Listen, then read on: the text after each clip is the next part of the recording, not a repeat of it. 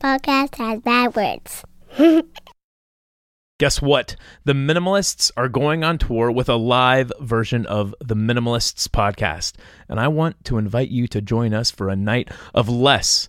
Find your nearest city at theminimalists.com slash tour. We'll see you there.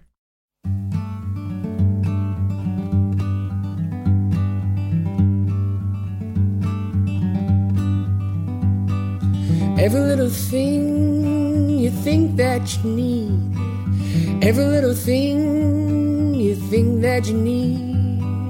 Every little thing that's just feeding your greed. Oh, I bet that you'd be fine without it. Hello, simpletons. What's up, y'all? So, so there, uh, we got a text message, Ryan, this week. Uh, someone was like, "How could you possibly? How could you call your audience simpletons?" I'm like, "Well, Ryan and I are the head simpletons, Right. Like, We're the, it- yeah, exactly. Vice President and President Simpletons. right." and, and so, like, for those of you who don't know, the like the long term inside joke is like we registered the minimalists.com because the simpletons.com was not available at the time. Uh, but Ryan, you know, simpleton means gullible or foolish, and by the way, we're all gullible or foolish with respect to something, and I think that is really going to come to the forefront today. I just love how you responded. You said something like, if I have to explain a joke, it doesn't make it funny, but here it goes. yeah, I said I hate I hate explaining my jokes, but here goes nothing. Here's the thing. Uh, obviously, we're, we're being silly. We're actually trying to reclaim this word simpleton because, to some extent, Ryan, Ryan, you and I don't take ourselves very seriously, especially when we talk about very serious topics. And we're going to talk about a serious topic today, one that is a fairly contentious topic. Today, we're going to talk about what's healthy and what mm. not healthy. And we're going to do that with our guest today. Dr. Paul Saladino is back. Paul, thank you for being here. Yeah, dude. It's so good to be here. Thanks Thank you so here, much man. for having me. It's good to have you. You can check out his podcast. It is called the Fundamental Health Podcast. Now, Paul, we usually answer voicemail questions. that People call in and we, we give responses. But instead of doing that to start, I wanted to talk about a few things here. First off, a disclaimer I am not a doc- doctor. You're not? No, I'm not Dr. Nicodemus. However, we have a, a medical doctor here with Yes. us today. But uh, uh, I think it, it's probably prudent to say you should always consult your doctor beforehand. But I also realize that doctors often fail us. I've been very failed by the medical system. I've been failed by several doctors. And Paul, you are a medical doctor, and you have been discontented by the the sort of traditional system, and, and you've sort of had a, a reawakening. That's true. It's true. I mean, my path to medicine has been circuitous. Before I was a physician, I was a physician assistant in cardiology. And what I quickly realized as a PA in cardiology was that the system that I was a part of tended to treat symptoms rather than getting to the root cause of an illness. And mm. I think before the podcast, we were talking about healthy obsessions and unhealthy obsessions. Well, I think one of my healthier obsessions is understanding the root cause of things. Maybe in another life, I could have been an engineer. I, I tend to think about medicine with an engineering mind more than a traditional medical mind. And I'm so interested in what is causing something. That is the most interesting piece of a puzzle for me. And when you can understand that and see all of these complexities that are built on that root cause, that crux, shift and change, it's such a satisfying thing. But what Western medicine seems to do, and I don't think this is uh, the fault of any physician, it's more the paradigm and the zeitgeist or the actual way that we think about problems in Western medicine, which is not really a systems perspective. What Western medicine tends to do is kind of work up here with the symptoms, work in the branches and the leaves and say, oh, here's your symptom, here's a medication for your symptom. Right. Yeah. What we are taught in medical school is which pill to give for an illness and what an illness is called. We are very rarely challenged with what is causing that illness. And so mm. that is where my discontent arose. And that was why I went back to medical school after being a PA and thus began the second part of my medical journey. Yeah. Now, your new book, which comes out on February 25th, is called The Carnivore Code. And so I know for some people, they they they even hear this term carnivore or carnivore diet or car- carnivory, and they think of like someone who is is obviously just eating meat, and that seems like well, first off, we've been told that you know plants and vegetables are, are the healthiest thing we can eat. In fact, our good friend Rich Roll has been on this podcast three or four times now, mm-hmm. once with you, mm-hmm. and so we wanted to bring you back on your own because Rich has been on here a bunch, and he's one of the healthiest people I know. He's a big advocate of a plant based diet. He is also a vegan. He's an athlete. He's in his fifties, and he is wildly healthy. In fact, I would argue that most of the healthiest people I know are have have a large number of plants in their diet. However, you've written this book, but it's also not. I mean, uh, it is not uh, dogmatic in, in in the way that many carnivores or many vegans uh, can be. It seems to me you take a non-dogmatic approach. Can we talk a little bit about about this book, but also what what convinced you that plants might not be that good for us? Yeah, there's a lot there. I love that that you're highlighting this question, and I think this is going to be the question for this podcast. What is healthy, and how do we become healthy?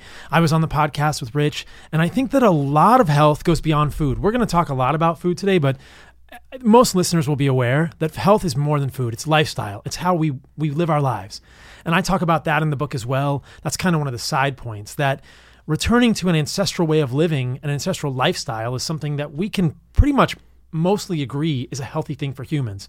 The main point of contention is how did our ancestors eat and how should humans eat? But beyond that, if we just put that aside for a second, we see lots of commonalities between um, healthy peoples, indigenous peoples, uh, peoples who are not in modernized countries in terms of lifestyle that probably facilitate health in many ways. Things like exercise, time with community, family, meaningful relationships, meaningful. Uh, meaningful careers, meaningful passions in their lives that they pursue. Um, sleeping in dark environments, not over excessive to blue light, you know, lack of exposure to toxins, and non processed food. Okay. So, those things I think most people can agree on as healthy and health promoting. And as we'll get into, um, a lot of people who do that also choose to eat plants, but there's this new movement of people like myself who are kind of challenging that idea and saying, wait a minute, wait a minute. You know, meat is healthy as well, and I try not to be dogmatic about that. And we'll dig into we'll dig into all of that as well. But so I went to medical school after being a PA, and um, I had an autoimmune disease. So I had eczema. And mm-hmm. eczema is connected with asthma. Mm. And people might say, oh, that's just eczema. It's not a big deal. Well, my eczema got pretty severe at times to the point that I had super infection on my skin with impetigo. And it limited me from doing many of the things I like to do, specifically jujitsu, martial arts, basically being outside and exercising. Mm. I had itchy patches on my elbows and knees. At times I've had it on my face or my neck, my lower back. So skin conditions, these autoimmune skin conditions like eczema, um, which is connected with asthma and these atopic medical conditions, can be pretty debilitating for people. And Western medicine basically hands you a steroid cream and mm. says, here's your steroid cream, this will fix it, and it will. But mm. does it treat the root because mm-hmm. And it doesn't. And I'd used steroid creams in the past. When I was in college, I had a very severe flare of eczema. I used a steroid cream and it caused sleep disturbance and mood disturbance and weight gain. And I- I was not satisfied with that sort of a paradigm for me with my autoimmune disease. So, throughout the process of having an autoimmune disease, I was trying to understand what is the lever here? What is causing this? And I think it's food for a lot of people. This is one of the most important messages that I seek to advance in my work regardless of the diet we choose. I think that humans making intentional choices with regard to food is awesome and laudable. And I hope that Western medicine as a whole will wake up to the fact that food is a big lever in health and disease, and that collectively we can start to look at which foods might be triggering disease in people, specifically autoimmune chronic inflammatory diseases like eczema. So in my own life, I was trying to figure out what are the foods that are triggering this for me? And I went through a process of kind of elimination. A lot of people do these elimination diets, they're very powerful. Some people eliminate meat, some people eliminate dairy, some people eliminate plants. And what I found for myself was that when I went raw vegan mm-hmm. many, many years ago, I lost a lot of weight. I lost a lot of lean, healthy, glucose controlling muscle so mass. When you say lost a lot of weight, it wasn't it wasn't good weight. It was muscle weight, Okay. right? Yeah. So uh, for people that are listening to the podcast, I'm a pretty lean guy. I wasn't overweight at the time. I I lost. get veins like that. Yeah, right. I lost muscle mass. I lost I have muscle mass. One big vein right here. You know, you said glucose managing muscles. I didn't realize muscles help manage glucose like that. Absolutely. So muscle is important for glucose disposal when we are ingesting glucose, when we are um, even ingesting any food. It has to do with uh, insulin sensitivity, which is kind of an esoteric concept. But when we lose muscle, we are both weaker, we are more structurally prone to damage in our bodies and kind of breakdown or fracture, and we are likely to be less insulin sensitive because the muscle is where a lot of the nutrients go. It's the glucose disposal organ. Mm. The muscle and the fat tissue play kind of delicate roles. They have this interplay, this dance that controls our metabolism and our insulin sensitivity. So losing Okay. muscle is generally regarded as a very bad thing. Yeah. Both in young people and in old people, there's a condition known as sarcopenia, which is loss of lean muscle mass. And we're not just talking about big muscly men like yourself, even though I mean you're not like a, a bodybuilder, but you are you're very lean and you're, you're very fit. But we're talking just everyday men and women uh, need to have a certain level of strength that's optimal for their overall health. And and exactly, and that is correlated with a certain amount of lean muscle mass. What we know is that as we lose muscle mass when we age, we become more prone to basically death. You know, mm. we become more susceptible, we become weaker, and cachexia, which is what happens with cancer, is the loss of muscle mass, the loss of tissue in the body. That's generally what kills us with cancer is this loss of lean muscle mass. You can think of lean muscle mass as kind of like that that energy bar in a video game. Like muscle is kind of like your life force. It's one of the life forces that you have in a video game. And if you lose muscle mass, that life force bar goes down in a big way. It's not a good thing to lose. So when I went raw vegan trying to affect my eczema, I lost 25 pounds of lean muscle mass. And at that, so I mean, I'm 170 pounds right now. At that point, I was 145. I was pretty skinny. Yeah. And everyone would say, You're too skinny. And I'd say, No, no, I'm good. The eczema didn't get better. My mood didn't get better. Um, my sleep didn't get better. My energy didn't get better. My GI system got worse. Anyway, I had horrible gas. It was not fun to be around me. You guys would not have wanted to sit around me in a room like this when I was a vegan. Bloating. no, bloating, gas, issues with the GI system. And so, okay, this isn't working for me. Let's move on to the next thing. And I heard um, But wait, you were getting a lot of fiber in your diet, and we're told that fiber is, is a good thing. exactly. Um, and and in fact, I remember it was 2014. We were on tour, Ryan. We were out in uh, Salt Lake City, and I, I, I was having some some gut issues, and I went to see a GI doctor, and they just prescribed um, Metamucil, Yep, right? Psyllium husks. Yes, Yeah. and I, I'll tell you, actually, it, it did help me become more regular because I was relatively constipated, and so it seemed overall like a uh, a positive thing. Although I found out since uh, from our, our our close friend Tommy Wood, we have a, a, a shared friend. Uh, Tommy was talking about how maybe that's actually bad for the mucosal layer in the gut. So, um, uh, you don't seem to think that fiber is necessarily a a good thing. I don't No. know. Are, are you saying it's a bad thing? Uh, I think it either is neutral or bad, and certainly in some clinical situations, we see vegetable fiber being quite worsening for conditions and exacerbating some people's gas, bloating, constipation, and diarrhea when they add fiber. So in the book, there's a whole chapter on fiber. In fact, there's really one and a half chapters on fiber, and kind of debunking the myths around fiber, the specific need for humans to have fiber, to be regular, to have healthy bowel movements. That's clearly not the case. Interesting. Yeah, and there's a study that I talk about in the book where they took 60 people, they divided them into three groups, and everyone in the study had idiopathic constipation. So they had constipation that was kind of unknown. Idiopathic is a word we use in medicine, which means we don't know what's causing it, mm. right? So people in this group had idiopathic constipation. They had one group that had normal fiber, one group had reduced fiber, and one group had zero fiber. Zero fiber in the diet. And the zero fiber group, 100% of those people completely resolved all of their symptoms of gas, bloating, pain, and constipation with zero fiber. Hmm. And so, if you really dig into the medical literature surrounding fiber, it's not clear that fiber is beneficial to humans. Now, in some people, fiber is not going to be harmful. But in others, especially people who seem to have overgrowth of the small bowel, we call this condition small intestinal bacterial overgrowth, hmm. which has to do with probably loss of diversity in the small intestine.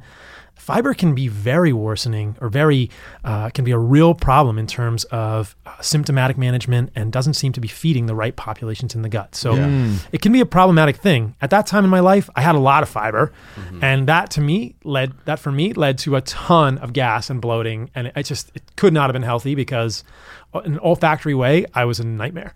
it was just a nightmare. That is so interesting how just different diets affect people differently. It's it's like for uh, for Rich Roll, like his vegan diet is great for him, um, but for you, it, yeah, it makes you bloated and gassy. It's funny. I have so anecdotally when I eat red meat, um, I get backed up. Like I so I, I tend to take more fiber if I'm eating red meat. Is that is that because I'm combining the red meat with something else? Or is it? And you probably can't solve my, you know, this this issue right here. But I'm just curious. I'm throwing this at you because uh, you're a doctor, so uh, I hope you don't charge me for this appointment. But uh, but no, the- it was Ah, yeah. I mean, in the mail. yeah, right, right. so, I mean, what do you think, man? I mean, is it so when you take red meat, like for me, if I take red meat and I eat that, it's usually with like some veggies or with a salad or something, maybe a sweet potato, something like that. Um, I do notice a severe difference in the, the way that my GI tract uh, operates. Yeah, it's quite interesting. I think it may have to do with a couple of factors. So, what I talk about in the book, which is about the carnivore diet, which is a diet where you eat only animal foods and you avoid meat or avoid plants because of the toxins in it, is that when people are eating more meat, um, they can develop constipation if they're not getting enough fat. and so, I wonder if there's um, something happening with your specific GI microbiome or your gut. Are you eating lean meat? A lot of times, as humans, we're not used to eating fat or fatty meat anymore. Whereas evolutionarily, we appear to have hunted the fattiest animals and sought those out. So yeah, that's that's a great point. No, so when I eat when I eat like a steak, uh, if if I do, I used to do filet mignons a lot, which is Super lean. which is pretty lean. I don't do those anymore because I I have found I like the taste of you know uh, just something that is a little bit fattier, like a prime rib. Mm-hmm. But what I do with the prime rib is I like the fat if it's chewable, but sometimes you just get the gristly fat that I don't eat. So by default, I actually make it a little bit leaner than when it comes because I'll leave those fatty parts out. That's interesting. So what you're telling me is, is eat more fat with the steak because when I eat ground hamburger meat, that's the only exception. Is when that doesn't really affect me. Interesting. and that's because it has more fat in there. I would think. could it could have more fat depending Yeah. on how um, how the fat from the chuck roast that's ground into the ground beef is is marbled or Yeah. how much fat is in that. Yeah. Yeah, interesting. Okay, cool. Now, That's now we talked about toxins, and so instead of doing voicemails today, I went over to Whole Foods and I bought this magazine called Heart Health. And if there's not one prime rib on the cover. this is going to be a very uh, YouTube centric episode, so Jordan can put this up on on YouTube here. But so we're looking at this, and I figured, Paul, what we could do is just talk about. This does look healthy to me. This looks actually looks like a picture of health.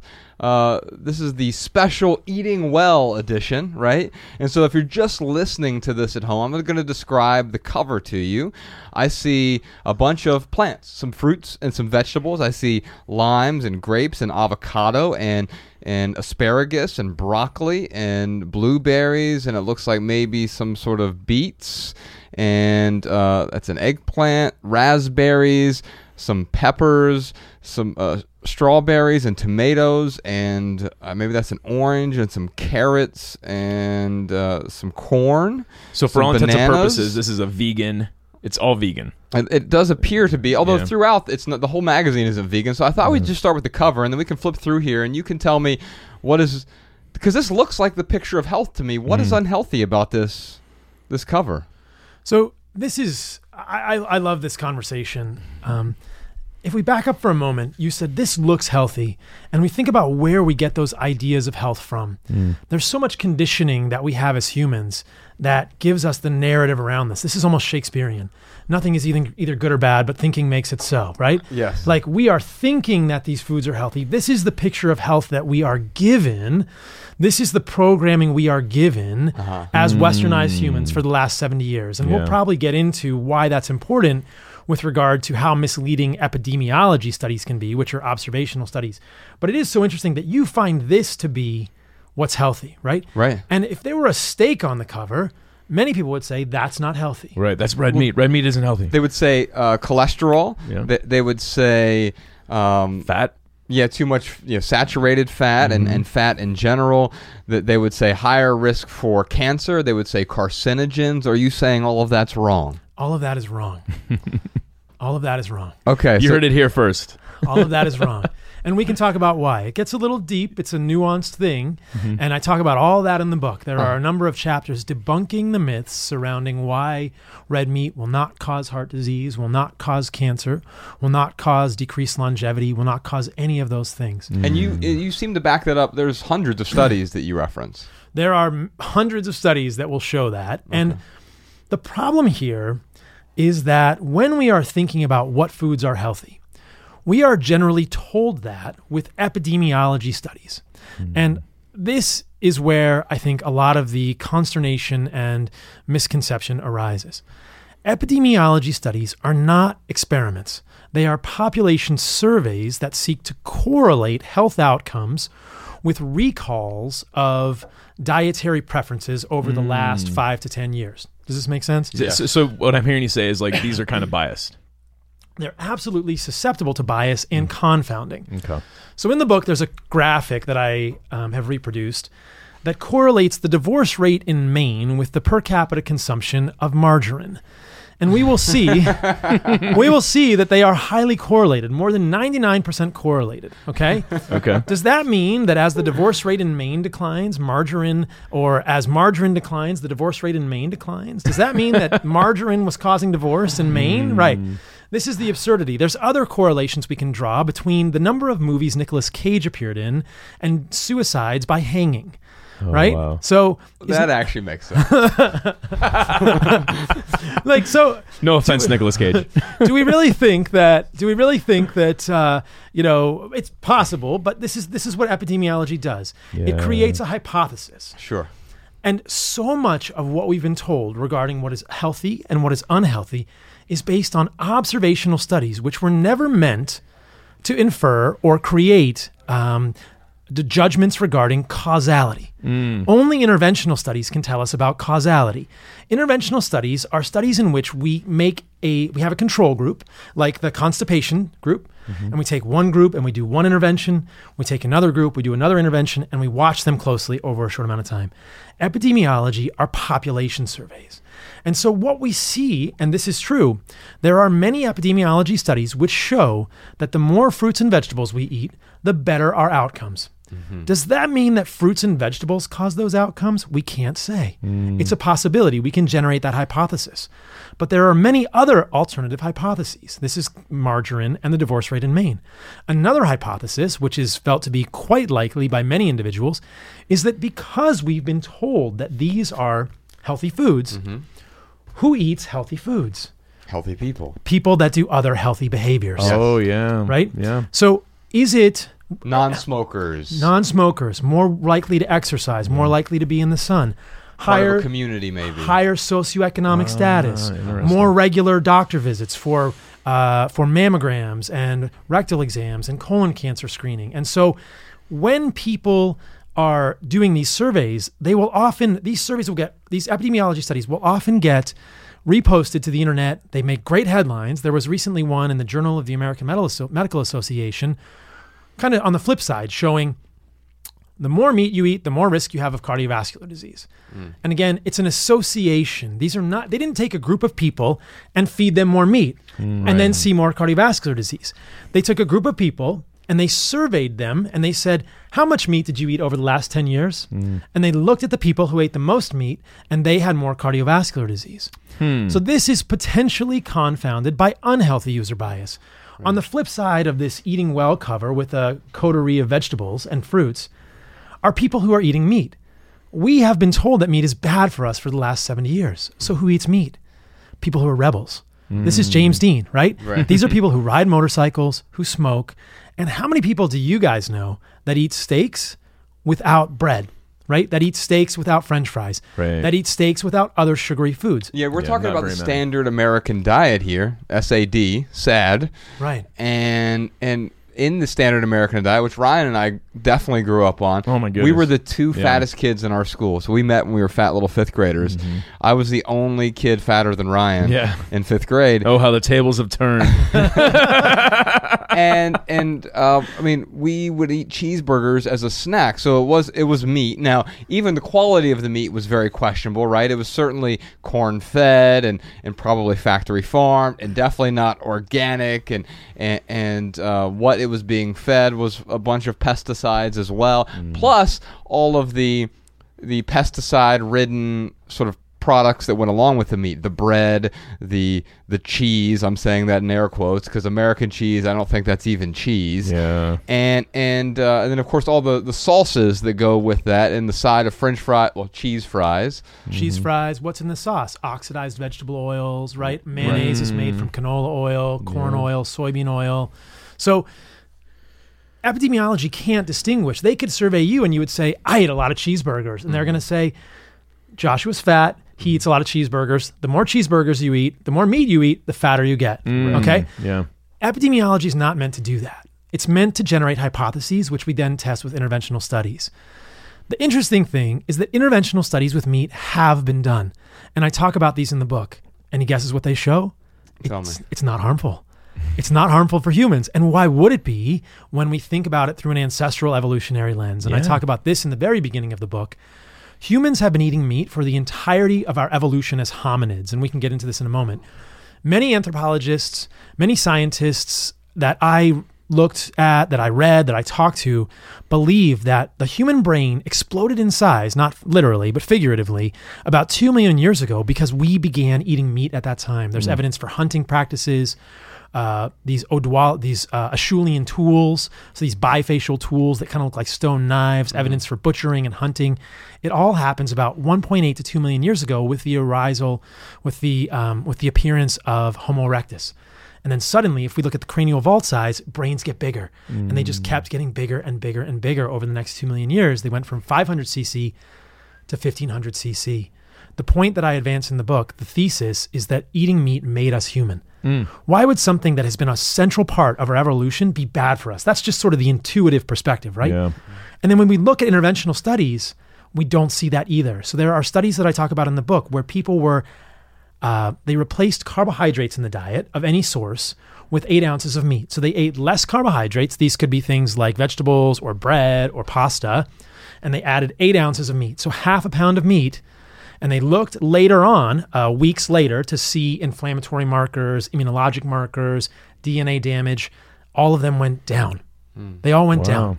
So, how do we reconcile this, right? When the epidemiology studies, like the one from JAMA, say you're going to eat more meat, that's correlated with more cardiovascular disease, but the interventional studies say meat doesn't harm you. In fact, it looks like it's good for you. and we know intuitively that makes a lot of sense because we've been eating meat throughout our evolution. It's incredibly nutrient rich, and we can talk about that as well. There's a real discordance here. And within medicine, it's widely accepted that interventional studies always trump epidemiology. But this is the message we've been getting from this magazine Yeah. epidemiology, epidemiology, epidemiology. And the very misleading, sandy, rocky, unstable foundation of this is healthy user bias and unhealthy user bias. And I think this is at the root of why so many people are confused and why there are so many conflicting studies. I'll just add this and then um, let you guys weigh in on all of this. The other thing about epidemiology is that we can, for almost any epidemiology study that shows a correlation between eating vegetables and improved outcomes, we can find another that, that does not show it. Similarly, with eating meat, for every epidemiology study that shows that with eating meat, we have uh, there's a correlation with poor health outcomes, there are conflicting epidemiology studies which show improved outcomes with eating meat. There are very large cohorts in Asia of over 200,000 people, and they show that the men who ate the most meat had the lowest rates of cardiovascular disease, and the women who ate the most re- meat had the lowest rates of cancer. Wow. How can this be? Right? Yeah. How can this be? Are we really that different genetically? No. Yeah. It's a different narrative. I think it's reflecting a different narrative. In Asia, meat is associated with uh, prosperity and affluence. And so, who eats meat? People who are doing the healthy behaviors, mm. people who have more money, just like the people in the US and the westernized world. So, those are the people, that's the same group of people. They're eating meat in one place and they're eating more vegetables in another place. And so, this is why it's so murky. And we have to really look beyond the epidemiology or realize that the epidemiology can be so misleading. That's crazy. Maybe we can like just dig a little bit deeper with these studies. So what what is it about like these foods on this cover that are unhealthy? What is it that yeah, let's let, let's do let's do that because uh, We're getting into plant toxins now. we, we can, but We but can. al- but also he- here's the thing: we we we know that 97 percent of people listening to this roughly are omnivores, meaning Right. they eat both meat or animal products and they eat plants, and maybe about three percent are are vegans, and and and then functionally zero percent are carnivores. Zero percent are carnivores. The only carnivores in this room. Right, but, but here's the thing: you don't eat any plants. Is that correct, Paul? I don't eat any plants. Okay, and but in your book you also and we'll get into the the carnivore-ish thing. We can talk about grass-fed versus factory farm. We can talk about all of those things. But let's talk about the plants that are on this cover. You don't tell me why you wouldn't eat. Let's go just go through a few of these a here. fig? Figs they're- are very Delicious. delicious and nutritious. Nutritious. By the way, if I have to pick between a vegan and a carnivore diet just for deliciousness, Yeah. definitely vegan diet. Might be, yeah, yeah. Because I can have cake all day on a vegan. That's right, diet. and Oreos and Pillsbury dough products. all right, so so let's let, let's look at this. So a fig is delicious, but what's wrong with eating a fig? So I want to dig into that. I just want to frame this all with something you brought up, and I appreciate this so much. I try so hard not to be dogmatic about this. The main messaging that I seek to advance with this this pretty contrarian idea of a carnivore diet is number one, like we just kind of talked about, meat is not bad for humans and has been a central part of our evolution, is super nutritious.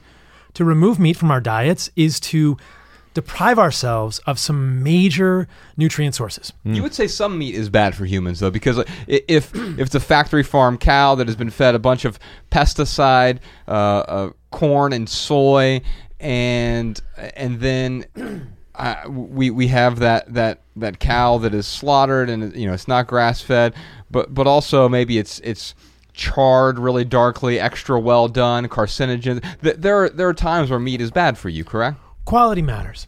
Quality matters. And when I'm saying meat, I'm thinking the three of us are a tribe. We go out and hunt meat that's well raised, you know, that's wild or from a regenerative agriculture farm, right? We go to Belcampo after We go to this. Belcampo, we go to White Oak Pastures in Georgia, we go to these places where they're doing it right, and we can talk about that. Okay. The other part of the messaging that I hope to share with people is that plants are not as benevolent as we have been led to believe. Hmm. And if we just think about the predicament of plants, let's just put ourselves in the shoes, in the shoes of plant, in plant shoes, in plant root shoes, real quickly, and then a lot of what's on this cover will become more uh, clear. Cool. So in the book, I offer this uh, thought experiment.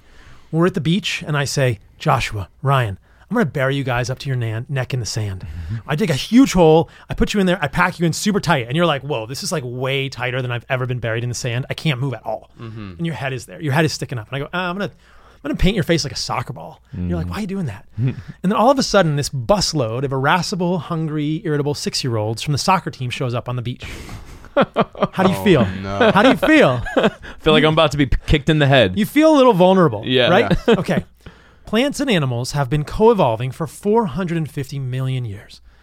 During that time, plants have always been rooted in the ground. Mm-hmm. There are not really that many mobile plants.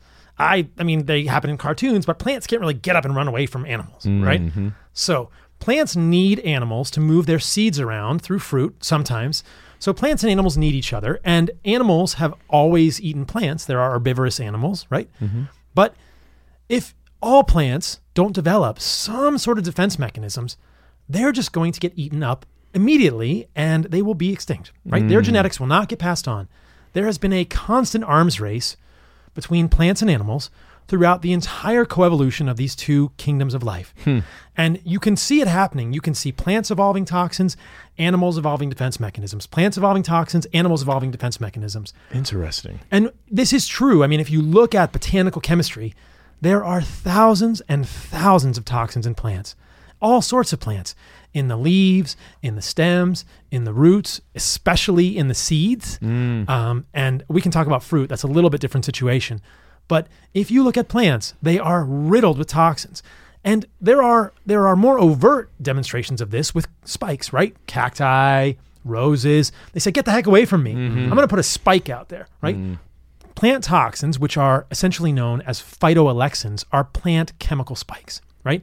So mm. People may be aware Is of that this. why, like, so I see a pineapple here on the cover.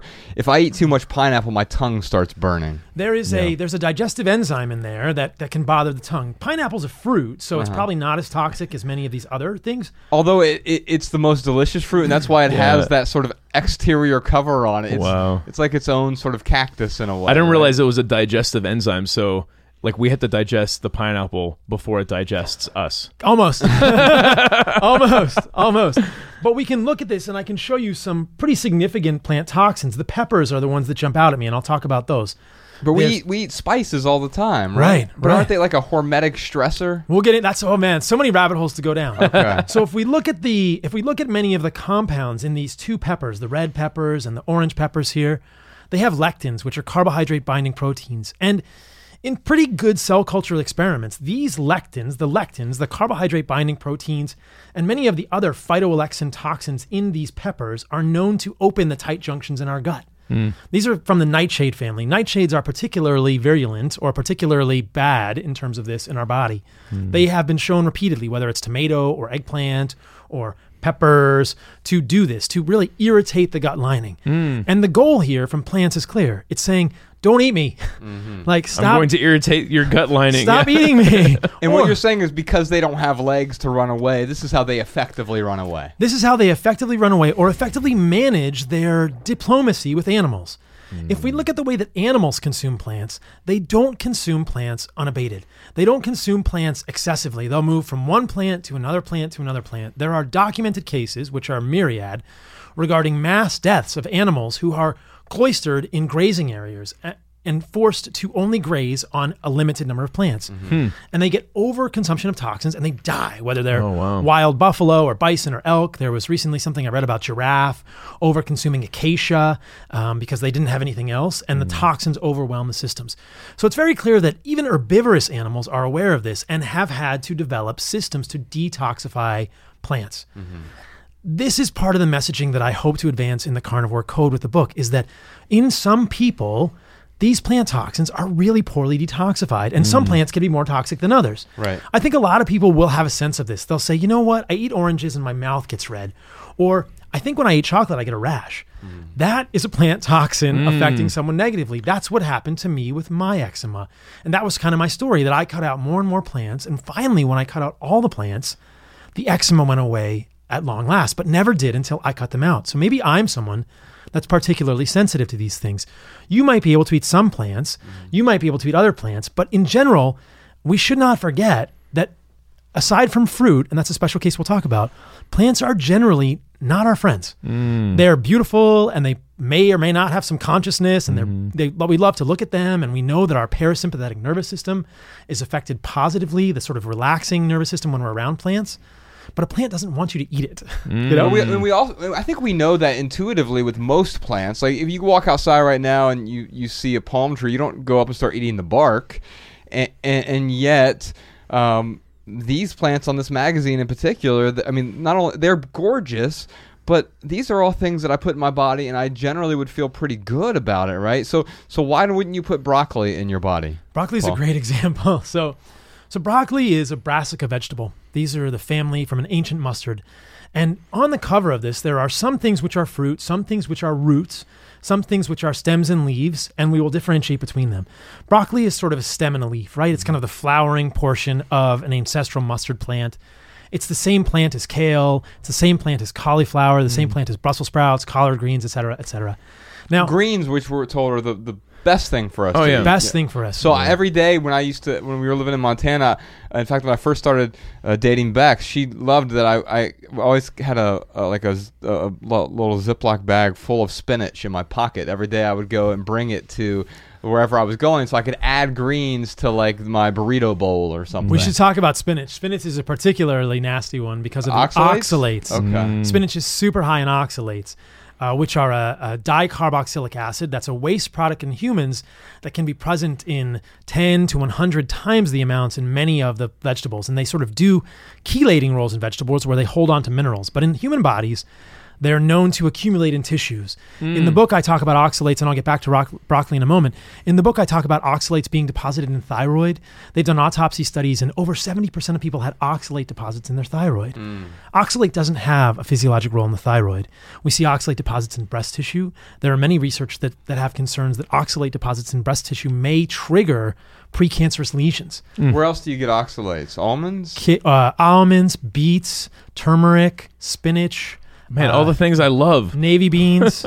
so, and they also are associated with kidney stones. Yes. The most common type of kidney stone is calcium oxalate, Mm. right? And there's a genetic condition called primary hyperoxaluria where someone makes more oxalate because of a deficiency or a defect in a biochemical pathway. But we can create levels of oxalate in our body that are as high as someone with that genetic problem by eating large amounts of oxalate containing foods. You're mm. not going to like this one. Okay. Chocolate Oh man, pretty high in oxalate, right? Man. So that's the spinach thing, right? Like, and then there's a whole. Not chocolate because it's a bean. It's so it's a It's a seed. A seed, Yeah, right? it's a Yeah. seed, and But it's talk- fermented. Uh, right.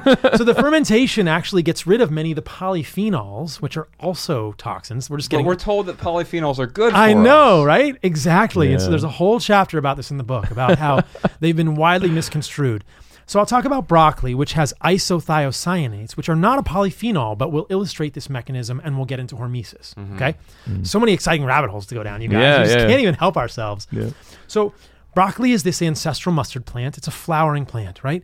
And throughout evolution, broccoli has developed this ingenious booby trap. You ever seen Goonies? Yeah. Oh, yeah. Booty traps. Yeah. Okay. broccoli has a compound in it, or a family of compounds in the family of brassicas called glucosinolates. A lot of big words coming at you guys. I'm sorry. glucosinolates, right? I already feel like 10 times smarter. glucosinolates are inert. They just kind of hang out in the broccoli. They're like a booby trap waiting to be sprung. When you chew broccoli or an animal chews broccoli, you mm-hmm. break the cell membranes, and there's an enzyme called myrosinase in the broccoli. It combines with glucosinolates, specifically glucoraphanin in the case of broccoli, and makes isothiocyanates. It's kind of like when you combine the two things with super glue, you get this chemical reaction So why is that bad for me? because it's a booby trap, right? Because it makes isothiocyanates like sulforaphane. Mm-hmm. Sulforaphane is a phytoalexin. But I'm told sulf- sulforaphane is good because of the hormetic response. Exactly. So then we have to unpack hormesis and what you're, why you're told that. Okay? Okay. So sulforaphane we're told is good for you. You probably have been told sulforaphane is an antioxidant, right? Yes. Mm-hmm. It's completely false. And no one would disagree with this. No one in the scientific community can debate that sulforaphane is a pro-oxidant. Mm. Then we have to unpack oxidation reduction. Okay, a pro-oxidant is a molecule that creates free radicals in the human body. Probably mm-hmm. not a good thing. Mm-hmm. Other pro-oxidants, lead, mercury, alcohol, cigarette smoke, probably not mm. good things, right? sulforaphane creates free radicals, right? We've been told it's an antioxidant because people are trying to kind of whitewash the actual system and kind of simplify the science. The reason you are told sulforaphane is good for you, and this is where we get to hormesis, is because by being a pro-oxidant, it activates a system in the liver called the NRF2 system, which increases your endogenous production of glutathione and other endogenous antioxidants. These are molecules that are part of our human biochemistry that actually do the dirty work of taking care of irascible free radicals. Okay? Mm-hmm. Sulforaphane does not do that directly. And so this is the concept of hormesis. Sulforaphane increases glutathione, right? That's all well and good until we expand the lens. And we realize, number one, that not only is sulforaphane doing that, but it's also circulating in the human body and doing all sorts of other negative things.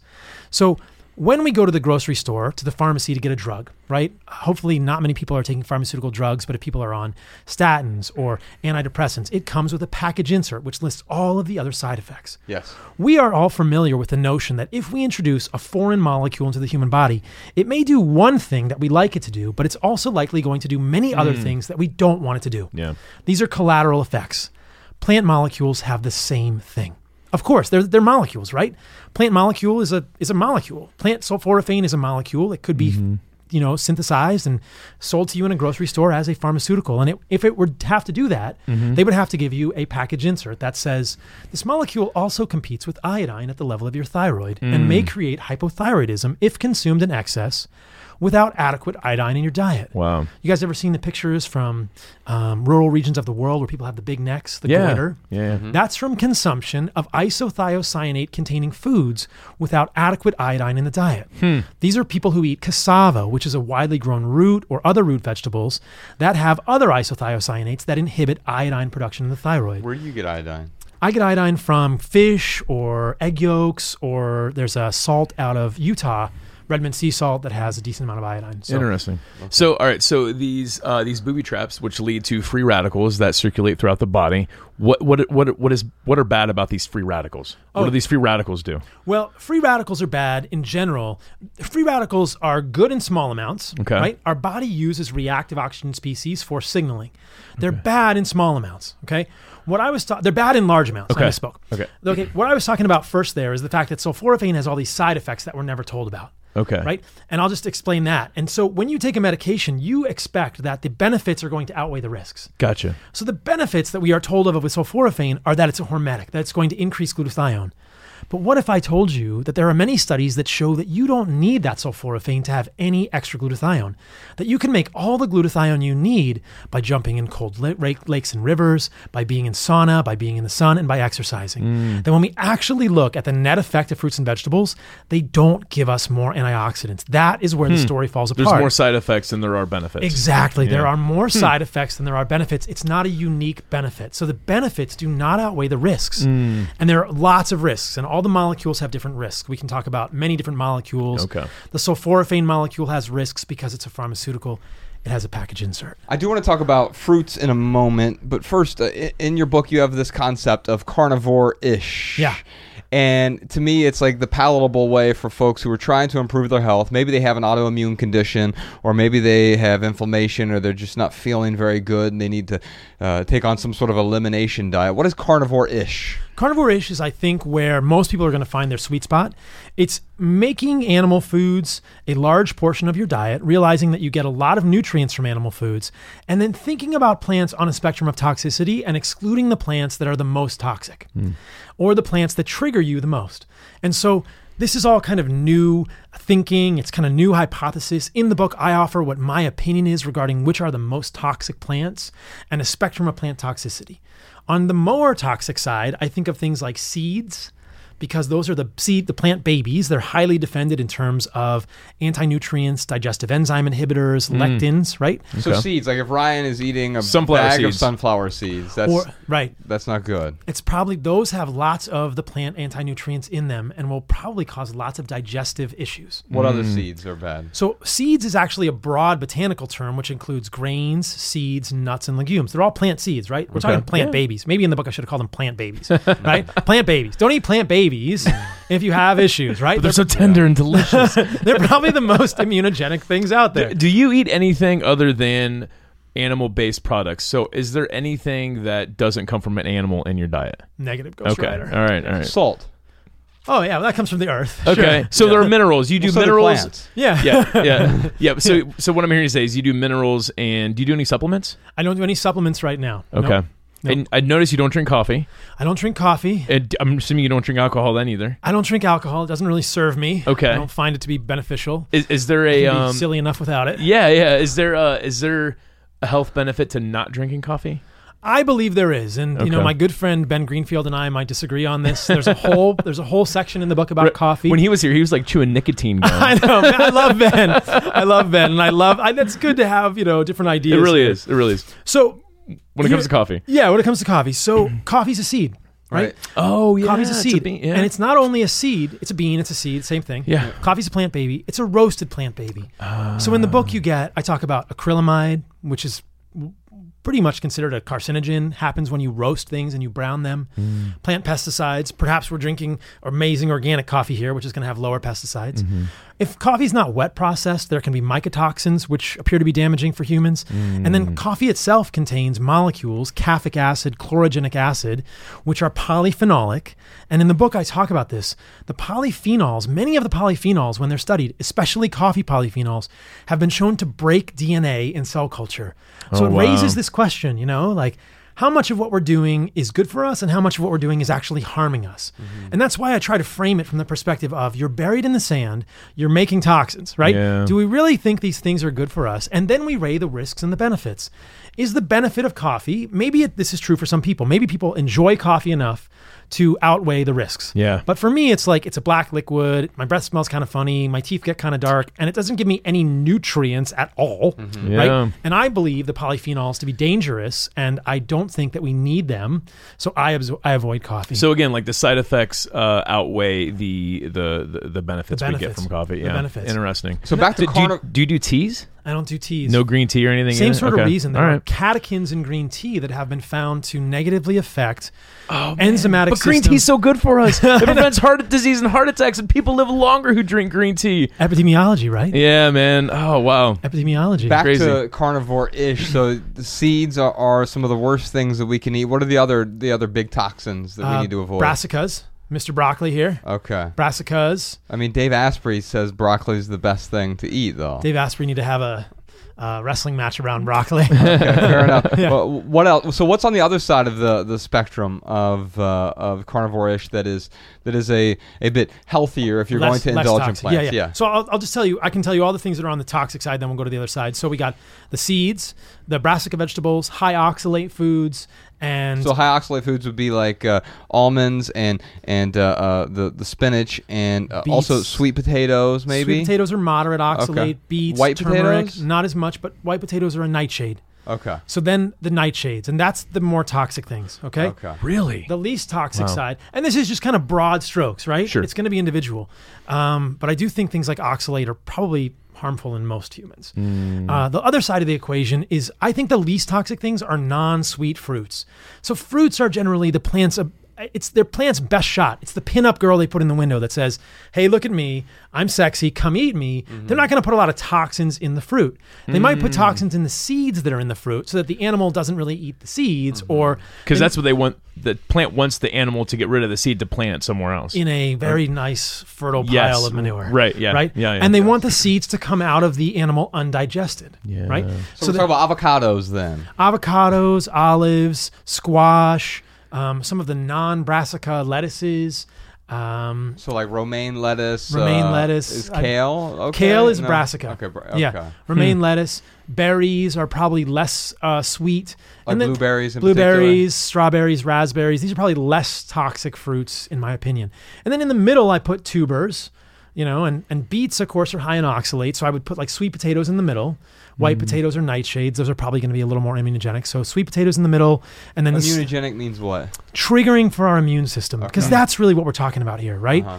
In our gut, we have all of this interface between all the foods we eat and the immune system. There's one cell layer, the endothelium, that separates all the foods we eat from uh, trillions of immune cells just waiting to pounce on anything, right? We have this Yeah. army just sitting there. Mm. And if you poke the army, you don't want to piss the army off, right? Yeah. There are I think this is a very reasonable hypothesis for autoimmune disease that it's coming from the gut, that it's coming from activation of immune cells in the gut. And so that is immunologic tolerance and immunologic activation. We're going to dive a lot more into the gut. Ryan, real quick, uh, we should move on to the lightning round. We Tell should. me what time it is. It is time for the lightning round where we answer your text messages. You can text your questions and comments to 937 202 4654. Those texts go straight to both of our phones.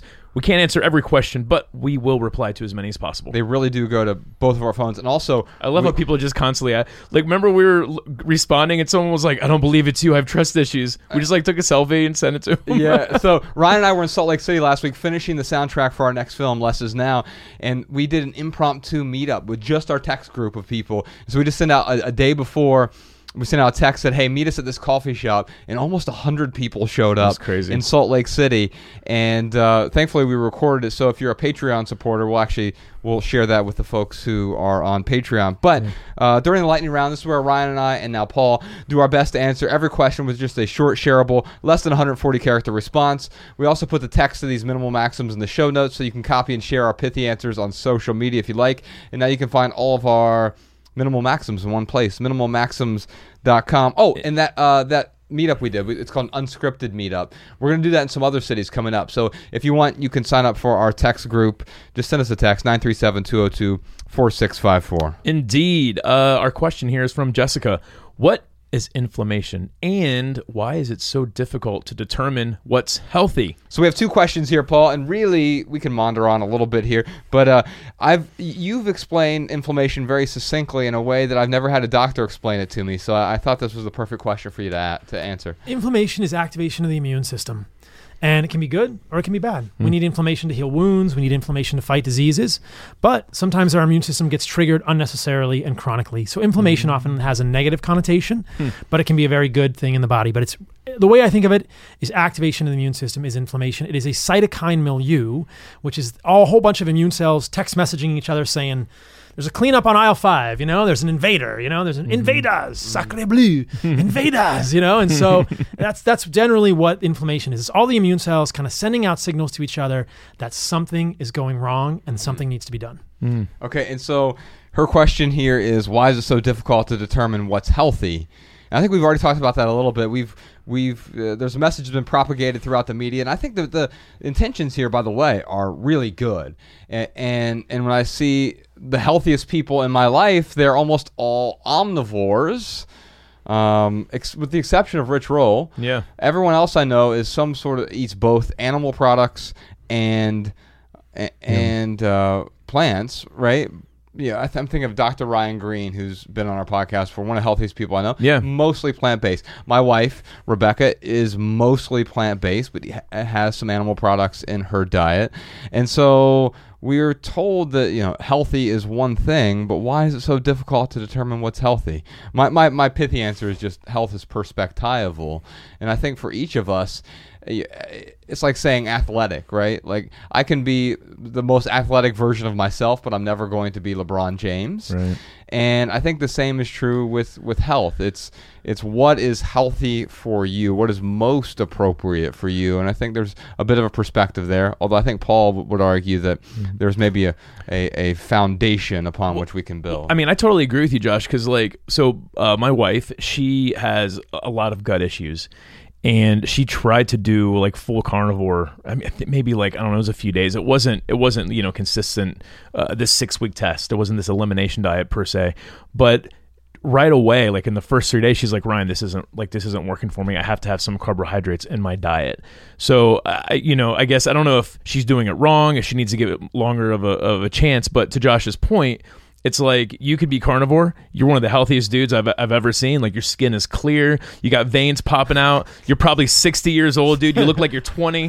but like Rich Roll, man, he's he's you know in his 50s, right? Yeah. Yeah, and he and he looks younger than me, and he's and he's a vegan. So uh, to Josh's point, I do feel like health is this uh, sper- perspectival thing where it depends on how your how your genes are built and like what your DNA is really built for. Even though we look the same, we got ears, nose, eyes, mouth, uh, we're the same species. Our genes still are affected differently with different foods.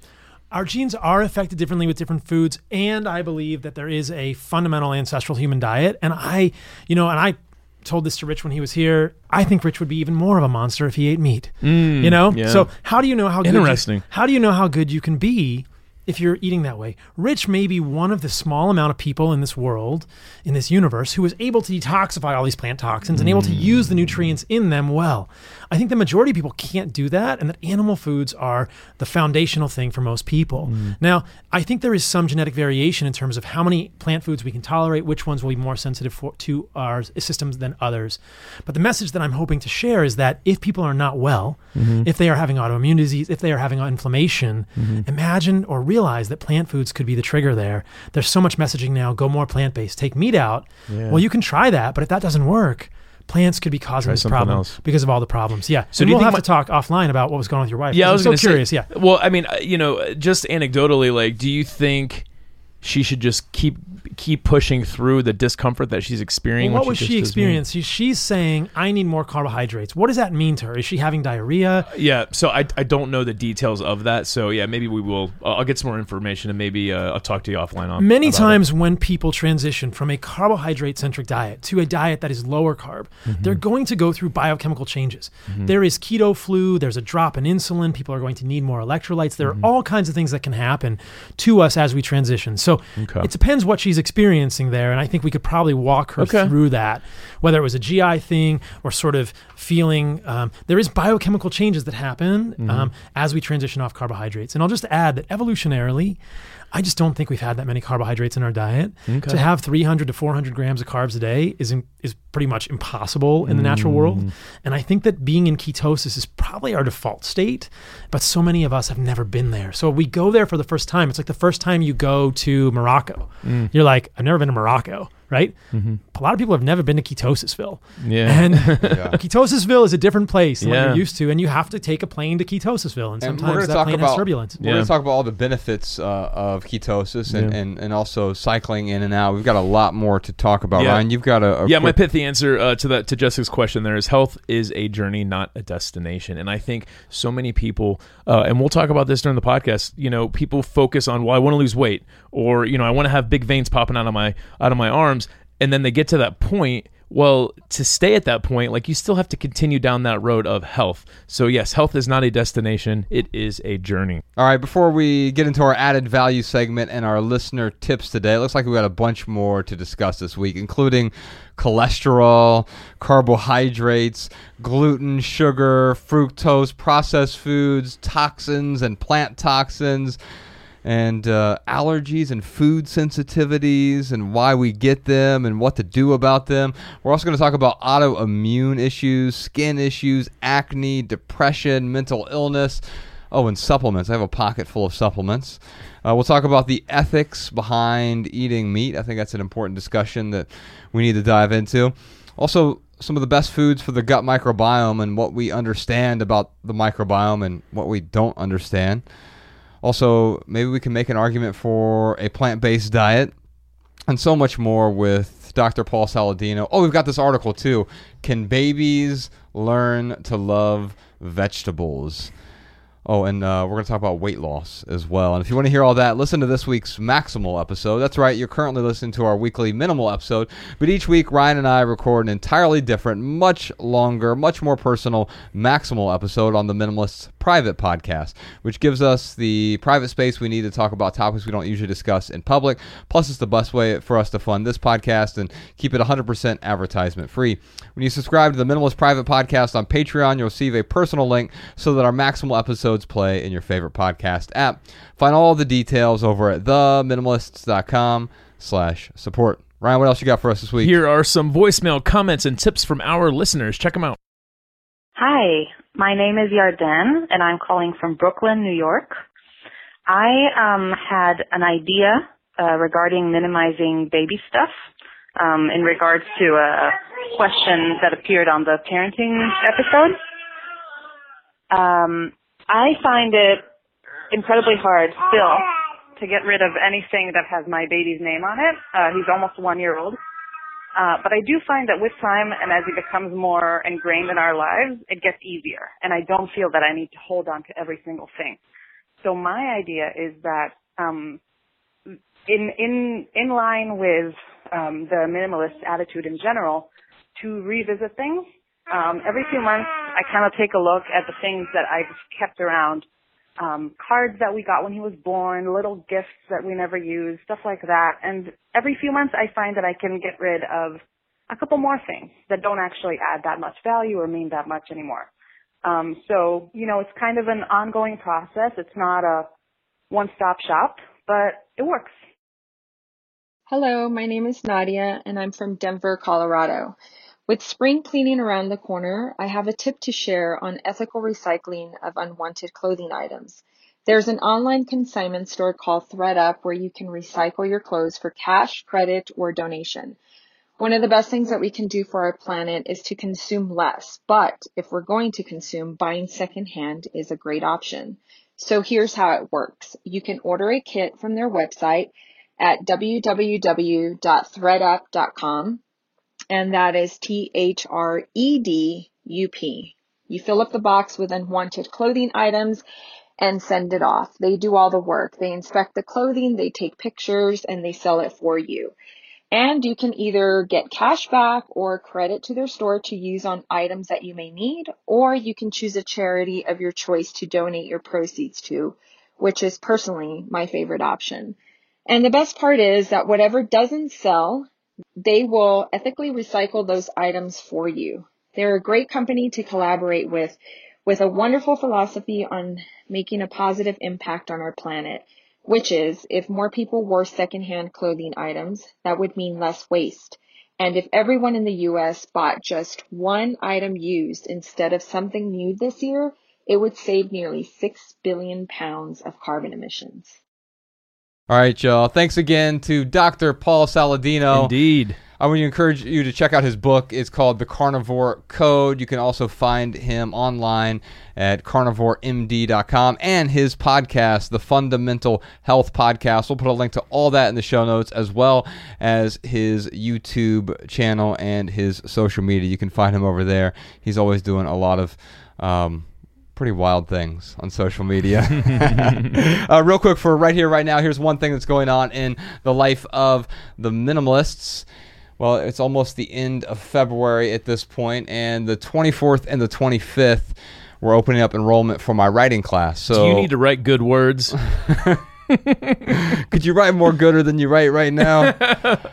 if so, Uh, so you can download the free ebook. It's 11 ways to write better over at howtowritebetter.org. You can also sign up for the email list uh, when you do that, and we will notif- notify you. The first 100 people can sign up for my writing class. I, I tend to offer this two or three times a year, and I believe the rising tide lifts all boats. So I've had medical doctors take this class. I've had high school students take this class. I've had folks who are English as a second language take this class. You, you can you can really you give me four weeks of your life and I will show you how to write better. I will give you a, a little bit of a warning though. It is it does require some work. Uh, so if you can't dedicate an hour a day, it's probably not for you, and that's okay. You can still get all of my free writing tips over at there at howtowritebetter.org. But if you give me four weeks, I can help you write better for sure. You can follow The Minimalists on Facebook, Twitter, and Instagram at The Minimalists. If you have a question, comment, or minimalism tip for our podcast, email a voice memo to podcast at theminimalists.com. Comment on this episode at youtube.com slash The Minimalists. If you want our show notes in your inbox, sign up for our email list over at theminimalists.com. You'll also receive our simple Sunday emails each week. Ryan, for our added value this week, let's listen to a new song from Noah Gundersen. ooh, he's going to be with us pretty soon on tour. Yeah, we're going on the West Coast tour. He'll be with us in Seattle. He won't be our musical guest, but he will be our podcast guest in Seattle. And uh, he has this new acoustic album out called A Raven and a Dove. And this is Kamikaze from that album. And if you leave here today with just one message, we hope it's this love people and use things because the opposite never works. Thanks for listening, y'all. We'll see you next time. Wait. She said, I can't wait for your payday, for your love.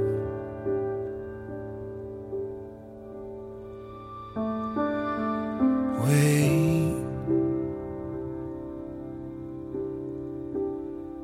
more problems.